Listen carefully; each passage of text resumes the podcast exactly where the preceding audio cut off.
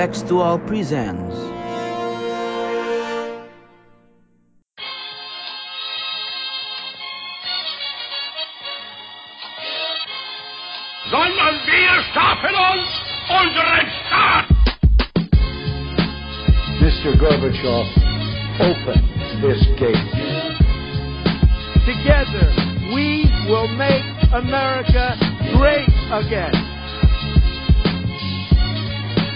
Sudah cukup bagi kita untuk mengatakan bahwa winter is coming.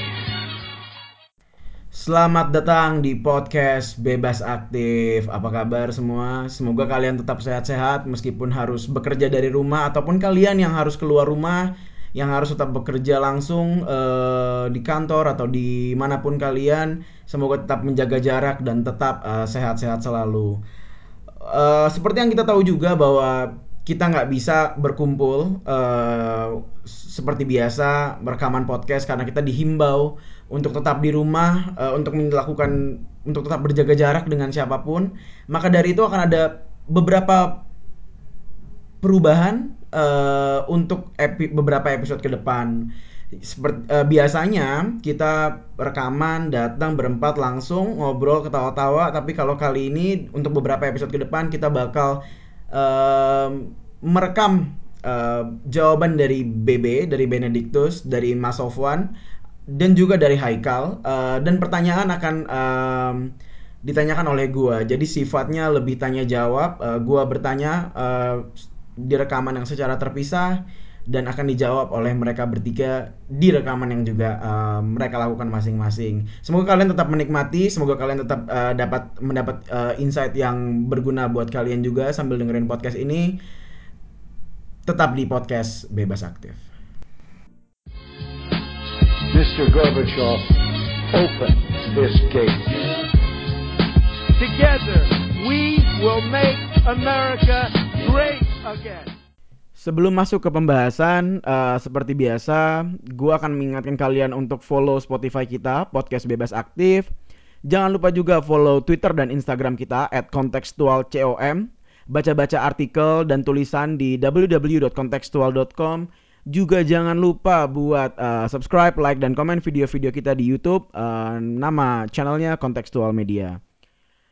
Jangan lupa juga buat follow at Moelija di Instagram dan Twitter, follow at bb underscore dejanuar di eh, Instagram, follow at Sofwan Albana di Twitter dan follow at Sofwan di Instagram. Juga jangan lupa follow at Ical Haikal di Instagram dan Twitter. Oke, kita masuk ke pembahasan. Oke, eh, di episode ini kita kan bakal ngomongin soal lockdown yang mana mungkin bisa diartikan kalau di Indonesia kan itu seperti larangan keluar masuk baik keluar masuk dari suatu wilayah tersebut atau keluar masuk dari rumah bagi masyarakat yang tinggal di kota tersebut gitu kan. Tapi pertanyaan gue yang pertama mungkin bakal buat Haikal nih. Gue pengen tahu eh, apa sih latar belakang hukum kalau misalnya pemerintah baik itu pemerintah daerah, kota atau pusat ingin menerapkan eh, lockdown untuk wilayah Indonesia gitu untuk mengurangi eh, dampak penyebaran COVID-19 tentunya. Apa sih landasan hukumnya? Jadi lockdown ini diatur dalam Undang-Undang Nomor 6 Tahun 2018 tentang kekarantinaan kesehatan yang dalam undang-undang tersebut pastinya digunakan bahasa lain ya bukan lockdown.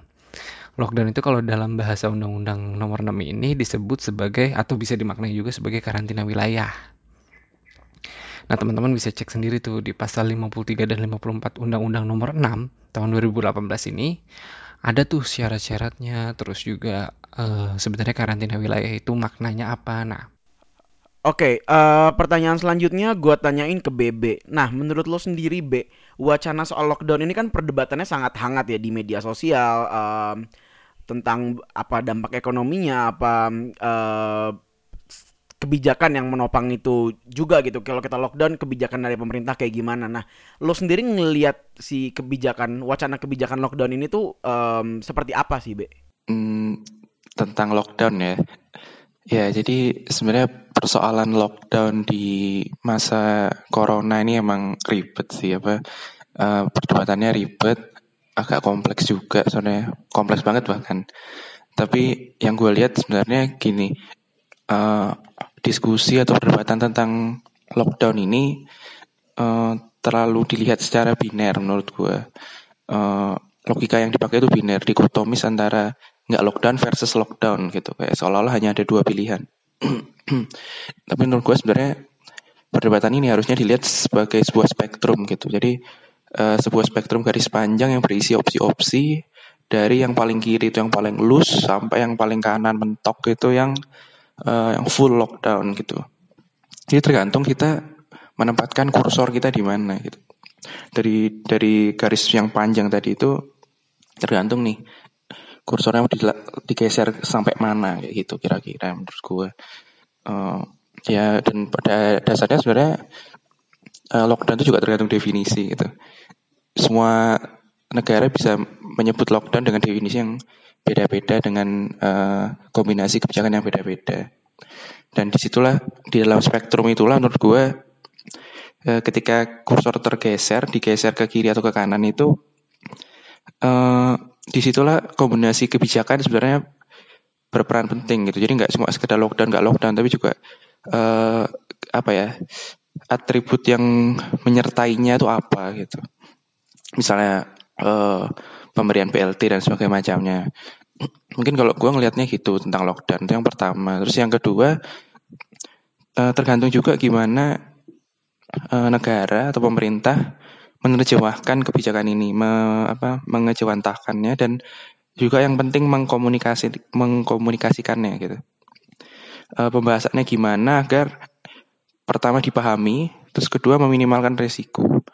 Kenapa? Karena itu juga akan menentukan efektivitas dari lockdown gitu. Jadi jangan sampai cuma lockdown lockdown itu sekedar kebijakan yang tidak terlaksana alias apa ya compliance-nya rendah gitu. Enforcement-nya rendah. Jangan sampai kayak gitu kan sama aja dong berarti. Nah, tentang terkait hal itu kan uh, sebenarnya Ikatan Dokter Indonesia kan waktu itu udah bilang kalau uh, ini konteksnya Indonesia ya, kalau misalnya Indonesia nggak lockdown, pemerintah nggak mau full lockdown nggak apa-apa deh. Tapi uh, physical distancingnya itu tolong dong apa beneran beneran comply gitu. Gimana cara pemerintah biar comply gitu. Jadi permasalahannya sebenarnya kalau nggak lockdown itu ya udah kursornya digeser tetap ke arah menuju lockdown gitu apa uh, harus asertif. Dengan kata lain harus comply. Jadi memang benar-benar syaratnya harus asertif tapi juga harus comply gitu. Jadi percuma kalau nggak comply juga kan physical distancing dan sebagainya macamnya. Nah itu gimana PR-nya pemerintah untuk membuat um, masyarakat dan uh, kegiatan usaha dan sebagainya macamnya comply gitu kan. Nah terkait uh, full lockdown itu, kalau yang gue baca dari uh, para ahli kebijakan publik, banyak yang bilang lockdown itu yang full itu impossible gitu kalau satu negara ditutup semua. Sorry, itu impossible banget. Uh, yang gue baca dari si SAS misalnya, uh, lu juga ntar bisa baca juga di websitenya di uh, riset-risetnya. Lockdown itu akan susah di Indonesia yang full karena koordinasi antara pemerintah pusat sama daerah itu apa ya pur gitu, uh, nggak nggak stabil lah buat buat lockdown ini eh, kita nggak punya kapasitasnya kata lainnya seperti itu kapasitas untuk melakukan lockdown ini mensyaratkan koordinasi yang uh, yang kompleks kan soalnya yang koordinasi yang uh, padu gitu antara pusat sama daerah. Dan sedangkan kalau menurut penelitian CSI itu mereka nggak melihat itu ada gitu. Padahal itu sangat penting syarat pertama itu. Terus juga belum lagi ngomongin tentang ketahanan pangan kita yang namanya lockdown perlu distribusi pangan dan sebagainya macamnya. Itu harus dilihat juga uh, belum tahu juga belum belum banyak yang berita-berita um, yang membahas tentang itu. Dan itu padahal itu sangat penting. Kedua masalah ekonomi juga uh, yang penelitiannya Indef baru-baru ini yang beberapa komentar dari uh, akademisinya Indef mereka kan bilang kalau Eh, uh, 70% perputaran uang itu ada di Jakarta. Kalaupun uh, Jakarta yang di lockdown aja itu sebenarnya juga udah ngaruh gitu. Apalagi kalau uh, se-Indonesia gitu. Inflasi itu diperkirakan bisa aja nyampe ke angka 6%. Ya kan? Dan itu bisa menimbulkan uh, perpaduan hal tadi itu bisa menimbulkan krisis. Yang mana itu akan membuat banyak orang kelaparan dan sosial unrest gitu kayak semacam itu. Nah, tadi kan Bebe bilang soal uh, gimana dampak ekonominya, kebijakan penopangnya seperti apa. Kalau Mas Sofwan sendiri melihat wacana lockdown ini tuh uh, apakah solusi ideal atau sebenarnya ada satu hal yang lebih bisa dilakukan lebih dahulu gitu sebelum sebelum ini semua terjadi oleh pemerintah dan mungkin sekarang langkah mitigasinya tuh bisa kayak gimana? Menghadapi corona yang semakin meluas ini banyak pihak mulai ngomongin opsi-opsi seperti lockdown Jakarta atau bahkan kota-kota lain. Karena barangkali nggak kayak di Tiongkok yang epicentrumnya cuma satu di Wuhan kita barangkali akan punya banyak Wuhan kalau kita begini terus. Jadi kalau pertanyaannya adalah apakah sebaiknya kita segera melakukan lockdown sesuai saran ID ya kalau gue ikuti kata ahli kalau ahli ID bilang lockdown lockdown. Sudah saatnya kita nggak berperilaku anti sains kita sudah meremehkan problem ini sejak lama dan karena kelalaian itu kita membunuh banyak orang.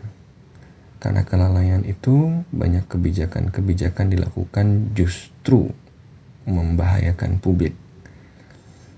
Dan sekarang sudah sulit untuk melacak siapa saja yang sudah terkena dampak itu. Jadi ya lockdown adalah salah satu opsi yang paling rasional. Sebelum kita malah harus melockdown seluruh negara dengan kekerasan. Tentu ini bukan pilihan ideal, idealnya ya sebelum masuk kita siap-siap bukan malah bikin insentif tiket murah buat jalan-jalan ke mana-mana atau ngasih modal cuap-cuap buzzer-buzzer untuk membuat orang meremehkan masalah corona ini. Idealnya kita sudah tutup dari awal, antisipasi dari awal, siapkan APD dari awal, siapkan infrastruktur kelembagaan kesehatan dari awal. Tapi kalau pejabatnya malah bercanda-canda, meremehkan masalah, pas masalah datang meledak, mau cuci tangan, nggak mau melakukan kebijakan yang drastis, mencegah kerusakan itu terjadi ya gimana? Lalu bagaimana dengan dampak ekonominya?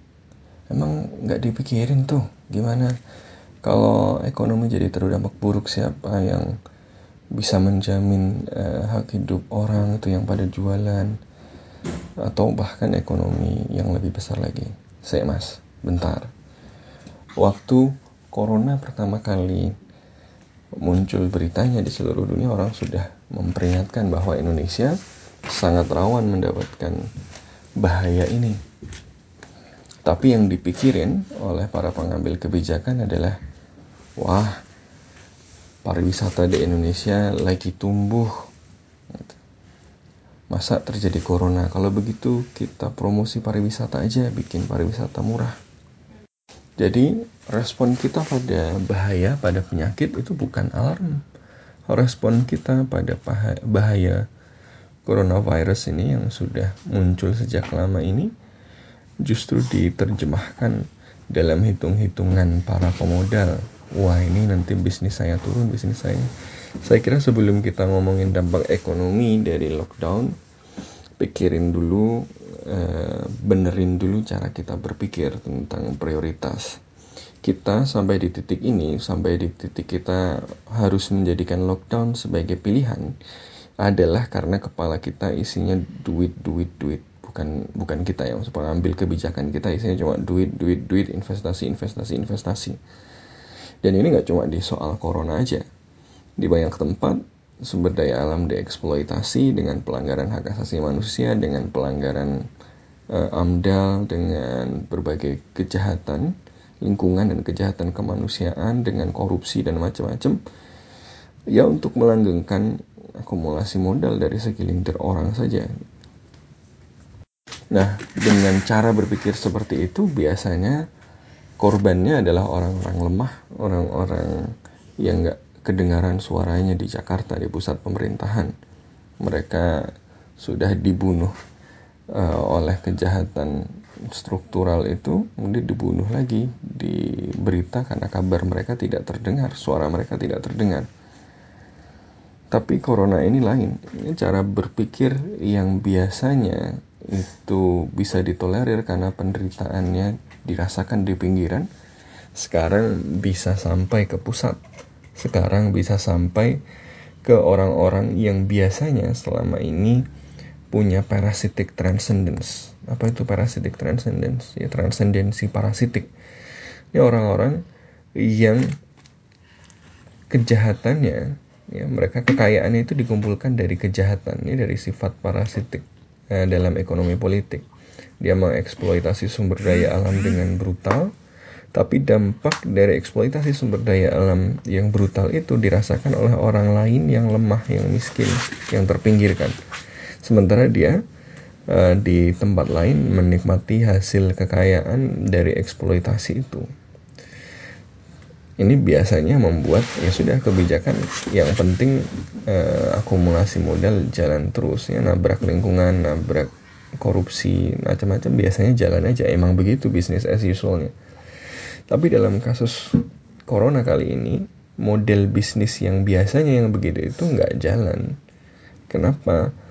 Karena kalau kita memprioritaskan uh, investasi ekonomi terus uh, dengan melanggar yang lain kayak biasanya ternyata bisa kena juga. Uh, jadi parasitic transcendence-nya itu nggak jalan jimat parasitic transcendence-nya itu nggak jalan nah jadi gue kira sih nggak cuma kita harus mikir ini soal uh, pengalaman uh, menghadapi corona aja tapi momen corona ini penting untuk mengevaluasi cara kita cara pembuat kebijakan kita itu mengelola sumber daya alam, mengelola ekonomi, mengelola e, negara kita ini gitu ya.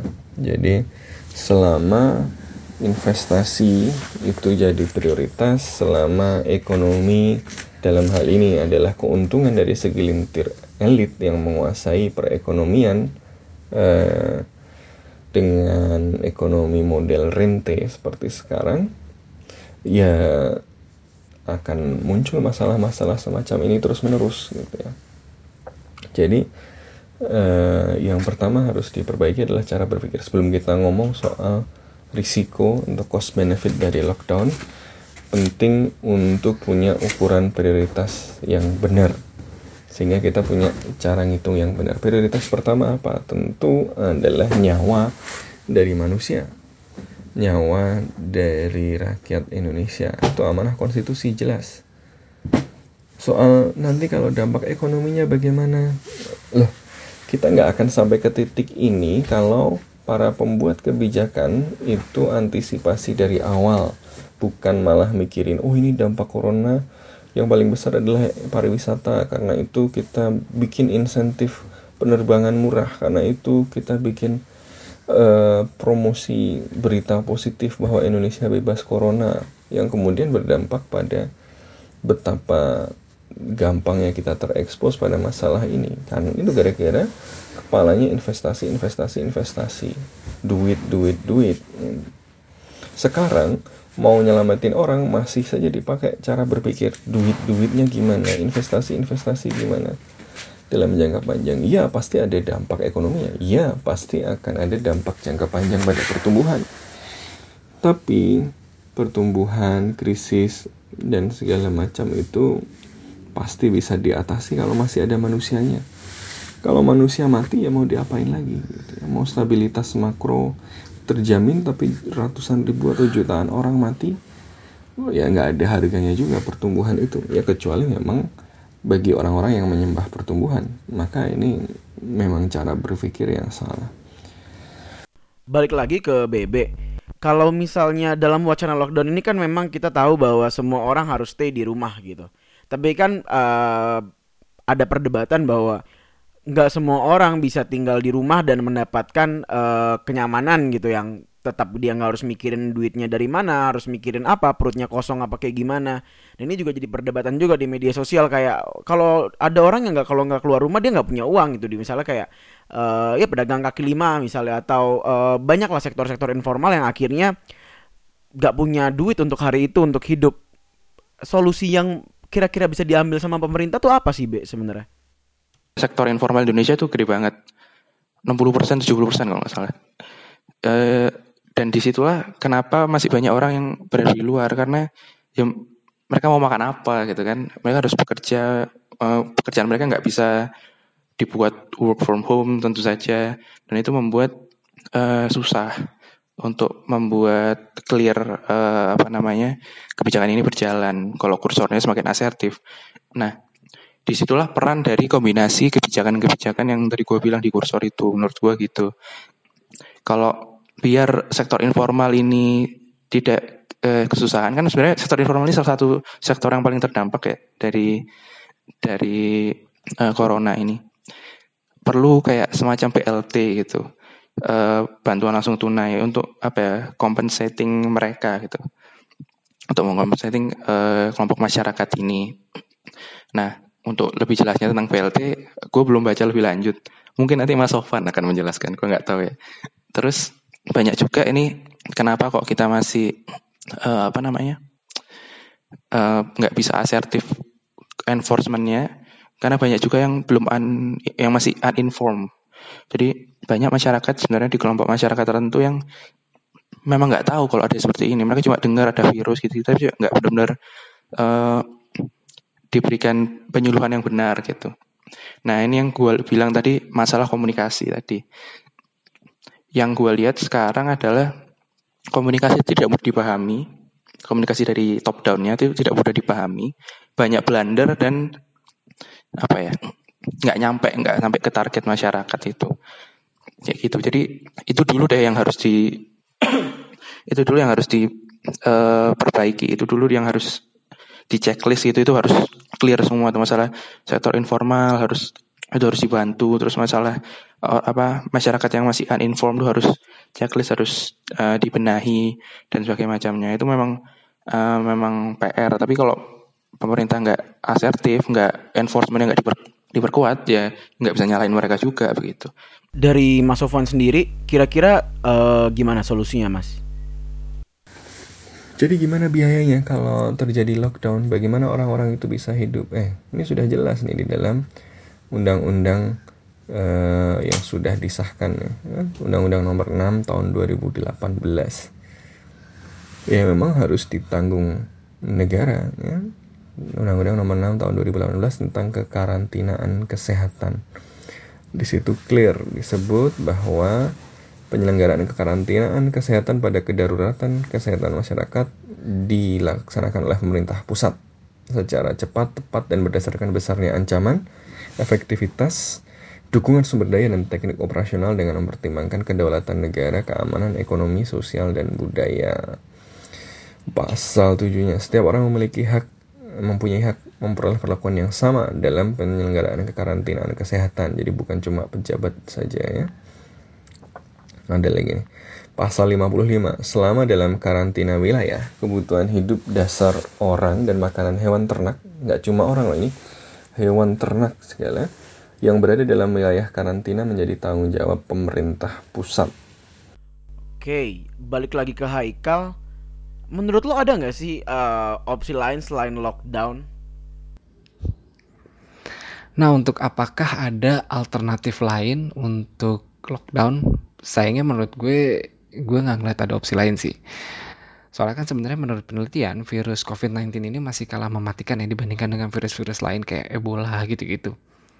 Ya katanya lebih nggak mematikan. Padahal mah menurut gue korbannya tetap korban aja mau banyak atau sedikit. Tapi poinnya yang jadi masalah di sini adalah virus ini begitu cepat penyebarannya bukan mematikannya. Nah kalau masalah cepat ya berarti solusinya adalah lambat karena kan opposite. Jadi kalau permasalahannya adalah virus ini menyebar dengan cepat, ya berarti solusinya adalah dengan memperlambat penyebarannya. Nah ini yang paling mungkin ya dengan lockdown atau karantina tadi. Tapi dengan catatan lagi-lagi lockdown seharusnya bukan jadi jalan ninja loh ya. Pemerintah harus tetap aktif menangani pandemi ini, bukan cuma nyuruh warganya rebahan sambil nuntut keluarganya duluan dites pakai alat yang baru datang itu. Nah, pertanyaannya mungkin jadi gini. Uh, kekhawatiran apa atau permasalahan apa atau problematika apa yang sangat amat mungkin muncul kalau misalnya lockdown tidak diterapkan secepatnya?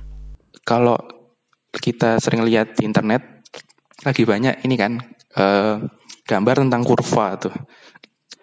Kan pada dibilang uh, kita stay at home untuk mencegah kurvanya naik gitu. Kurva jumlah case positifnya biar nggak naik, biar nggak melebihi uh, garis batas sistem kesehatan kita, nggak melebihi kapasitas sistem kesehatan kita, ya kan? Itu benar, tapi jangan lupa juga selain untuk mencegah kurvanya naik, yang perlu kita perhatikan adalah jangan sampai nih garis batasnya yang turun. Apalagi dua-duanya gitu. Bahkan mungkin dua-duanya bisa bergerak satu kurva yang naik terus garis batasnya turun. Itu akan bahaya. Kenapa bisa gitu? Kenapa itu uh, bisa terjadi? Yaitu kalau misalnya uh, kapasitas kesehatan turun kayak udah nggak cukup lagi rumah sakit dan sebagainya macamnya ya pasti kan garis batasnya pasti turun dong itu yang menurut gue perlu menjadi perhatian nomor satu buat pemerintah dalam hal ini tanpa meremehkan faktor ekonomi dan sebagainya macamnya. Tapi namanya ini kita melawan disease itu harus jadi uh, prioritas nomor satu. Uh, harus apa ya health oriented, hospital oriented gitu. Anggaran harus sebanyak mungkin dialokasikan ke sana. Uh, yang gue baca terakhir udah mulai ada pembicaraan ke sana, tapi belum tahu gue uh, apakah sudah.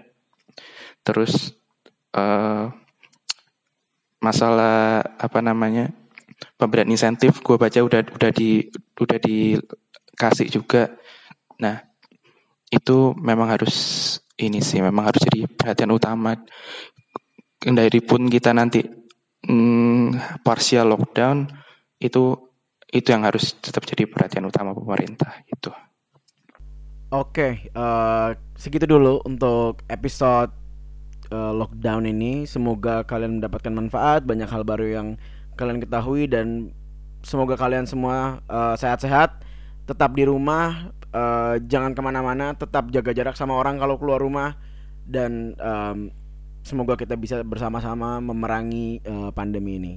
Sampai jumpa di episode selanjutnya.